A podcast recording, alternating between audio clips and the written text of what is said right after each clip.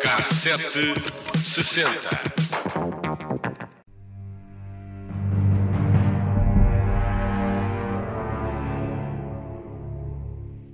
Novembro de 1961 ficou marcado na história da aviação civil. Foi no dia 10 que Hermínio da Palma Inácio e outros cinco operacionais decidiram desviar um avião e encher os céus com panfletos antifascistas. A Operação Vagô, como ficou conhecida, foi arquitetada por Henrique Galvão, que já tinha, em janeiro do mesmo ano, assaltado o Paquete Santa Maria. O avião fazia a viagem Casablanca-Lisboa e foi um dos primeiros desvios de um voo comercial de que há registro no mundo. A bordo seguiam Camilo Mortágua, Amandio Silva, Fernando Vasconcelos, também João Martins, Maria Helena Vidal e Palma Inácio. Levavam consigo milhares de panfletos, subscritos por uma frente antitotalitária dos portugueses livres no estrangeiro, em que denunciavam que as eleições que se iriam realizar dias depois eram uma farsa. O embarque em Casablanca decorreu sem suspeitas, uma vez que todos os piratas tinham passaportes e bilhetes válidos, eram piratas muito respeitadores Muito e documentados. Helena Vidal, grávida, usou a barriga para dissimular a entrada de cinco pistolas a bordo, quem nunca? a viagem decorreu sem problemas, até que, quando o avião se aproximava de Lisboa, Palme Inácio entrou no cockpit, armado, e obrigou o comandante Sequeira Marcelino a sobrevoar a área. Com uma pistola calibre 32 apontada à cabeça do comandante, não havia dúvidas de que se tratava de um sequestro. Ora, pois claro, Palminácio disse ao comandante o que pretendiam fazer, espalhar panfletos pelos ares. O avião teve de ser despressurizado para abrir as janelas de emergência e assim sobrevoou Lisboa, Setúbal, Beja, Faro, enchendo o ar de 100 mil papelinhos contra o regime do Estado Novo. Alguns dos passageiros até ajudaram na operação. Quando se aperceberam do que estava a acontecer, as hospedeiras serviram copos de vinho e whisky, mas que bem, para que os passageiros não ficassem alarmados com aquele desvio de rota. Não, assim Isto vale, é que é um bom assim, desvio. Não, assim Isto vale é que é a um bom pena desvio. ser desviado. Claro. não é? Bem, depois o avião regressou a Marrocos, sem nunca aterrar em Portugal. O comandante Sequeira Marcelino ainda fez uma tentativa para aterrar, mas Palme Inácio avisou do perigo que corria. Na pista do aeroporto, o capitão Henrique Galvão recebia os seis companheiros de luta que imediatamente deixaram as instalações de carro. A tripulação, assim como os passageiros, foram levados para as instalações da polícia de Tanger. Os assaltantes ficaram retidos em Tanger cerca de uma semana antes de serem autorizados a regressar ao Brasil, onde estavam exilados. O avião, o Super Constellation, regressou então a Lisboa e, à saída, alguns dos passageiros foram entrevistados pela RTP. apareceram os assaltantes, que me forneceram alguns papéis, não é? E me disseram realmente que tinha razão ser desse, desse desvio de rota, exatamente provocado com o lançamento de papéis de propaganda, não é? Em Lisboa. O comandante Sequeira Marcelino chegou a ser interrogado pela PIDE por se suspeitar de envolvimento com os piratas do ar, mas a verdade é que Marcelino nem era suposto estar naquele voo. Trocara com outro comandante para acompanhar Maria Luísa Infante, a hospedeira por quem estava perdido de amores e com quem haveria de se casar. Não é? Isto Ora, é aqui bonito, está não a é? história de amor que a Judite prometeu. Exatamente, e sobre essa história de amor há uma reportagem no Observador que vale a pena ler. A operação ficou conhecida como Operação Vagô. Vagô, eh, que parece assim um nome estranho, era o nome da personagem principal do livro que Henrique Calvão escrevera anos antes, na prisão do Aljube, Romance dos Bichos do Mato, e que seria apreendido e destruído na gráfica, salvando-se apenas alguns exemplares. Este foi um acontecimento que marcou pronto, o ano de 1961 em Portugal. Um ano que no cinema ficou marcado por West Side Story. A adaptação cinematográfica do musical de 57 foi o grande sucesso do ano, com mais de 19 milhões de dólares em bilheteira só nos Estados Unidos e mais de duas mãos cheias de Oscars. Maria, I've just met a girl named Maria.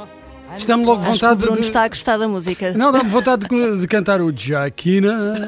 I just... Podia ser.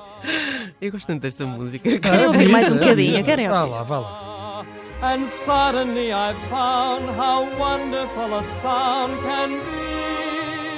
Pronto, pronto, lamento, mas também não temos tempo para mais. Não? Ok. Pronto, ok. E depois há aqueles filmes que não foram nesse ano dos mais lucrativos, mas que atingiram um estatuto de culto. É o caso de Dolce Vita, eh, que fecha o box office de 61 no nono lugar com as inesquecíveis canções de Nino Rota.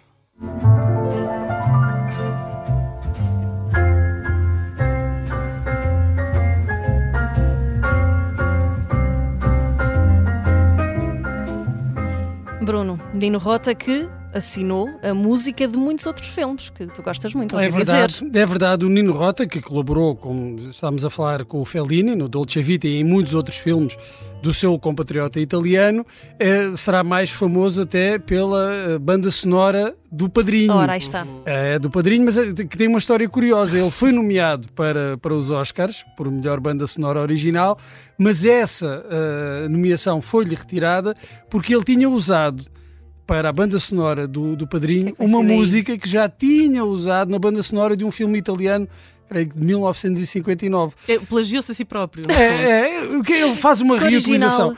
Eu, eu acho que no- no- uma coisa leva à outra. Uma vez fizemos, foi, é, falámos aqui de- desse, desse caso e a música, pronto, é, quer Eu não dizer, sei é- quanto a vocês, é mas podíamos fazer a tarde toda assim em direto com esta musiquinha de fundo. Não é? Não é tão bom. Eu acho tão bom. Pronto, Vamos enfim, continuar. vamos, prossigam. Bem, por cá, em 1961, o Casino da Figueira da Foz recebeu o terceiro Festival da Canção com vitória para Simone de Oliveira com esta Ontem e Hoje.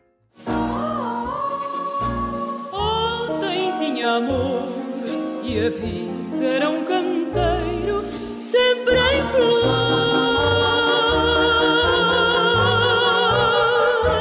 Hoje sou assim. Grande voz. Bom, Mesmo. fechamos a viagem por 1961 com o grande sucesso musical desse ano, a canção que mais tops liderou em todo o mundo, isto é, nos países onde já se faziam as, as contas estas tops, coisas é? dos tops. Os claro. modernices, modernices. Uh, Stand By Me, de Benny King, como tem pena a mim, não vou ter de, vou ter de baixar aqui a Simone, Uhum. grande Simone, mas pronto, Stand By Me, de Benny King, canção de 1986, fez parte da banda sonora do filme, mesmo com, com o mesmo nome, aliás, e que tinha entre os protagonistas o saudoso River Phoenix. Aliás, Ah, grande.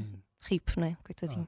Aliás, eh, nesse ano de 86 saiu mesmo o novo teledisco do, do tema, que juntava o jovem ator ao cantor, Ben E. King, e que serviu também de promoção do filme. E resultou, apesar de não ser uma obra-prima do cinema, foi um grande sucesso também da bilheteira. O filme fez cerca de 8 milhões de dólares, tendo faturado cerca de 52 milhões. Portanto, estamos aqui a falar de um valor simpático, Simpático, humilde. simpático. Sim, é, é uma boa Assim. adaptação de, de, de um conto do, Uhum. do Stephen King, realizado pelo Rob Reiner, que É do Rob Reiner, É, do. Rob Reiner, do When Harry Met Sally, e que também realizou outra adaptação famosa do Stephen King, que é o Misery, e que é mais conhecido, ou, ou pelo menos a nossa geração lembra-se bem dele, com o, como é que era? Que ele chamava o sogro no Uma Família às Direitas, é o Eh, Meathead. Meathead. Meathead. Cabeça da abóbora, participar nesta tradução- conversa, mas Não, já é- Filipa, Filipa, já, deixa pronto, vamos Não é retirar. da tua idade, não é da Não tua é, idade. não é da tua Vamos geração. retirar, pronto. Olhem, então posso-vos deixar com, com Benny King a fechar este cassete 60, Stand By Me. When the night has come and the land is dark and the moon is the only light we'll see.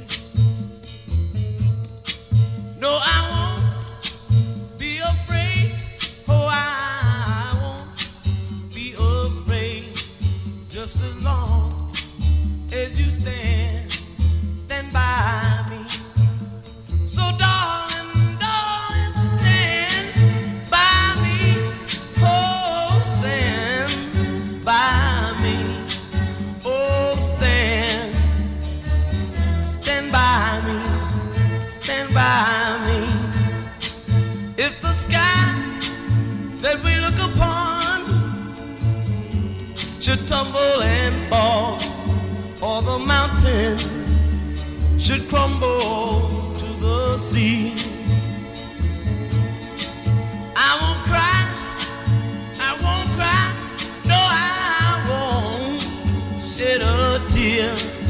just as long as you stand, stand by me. And darling,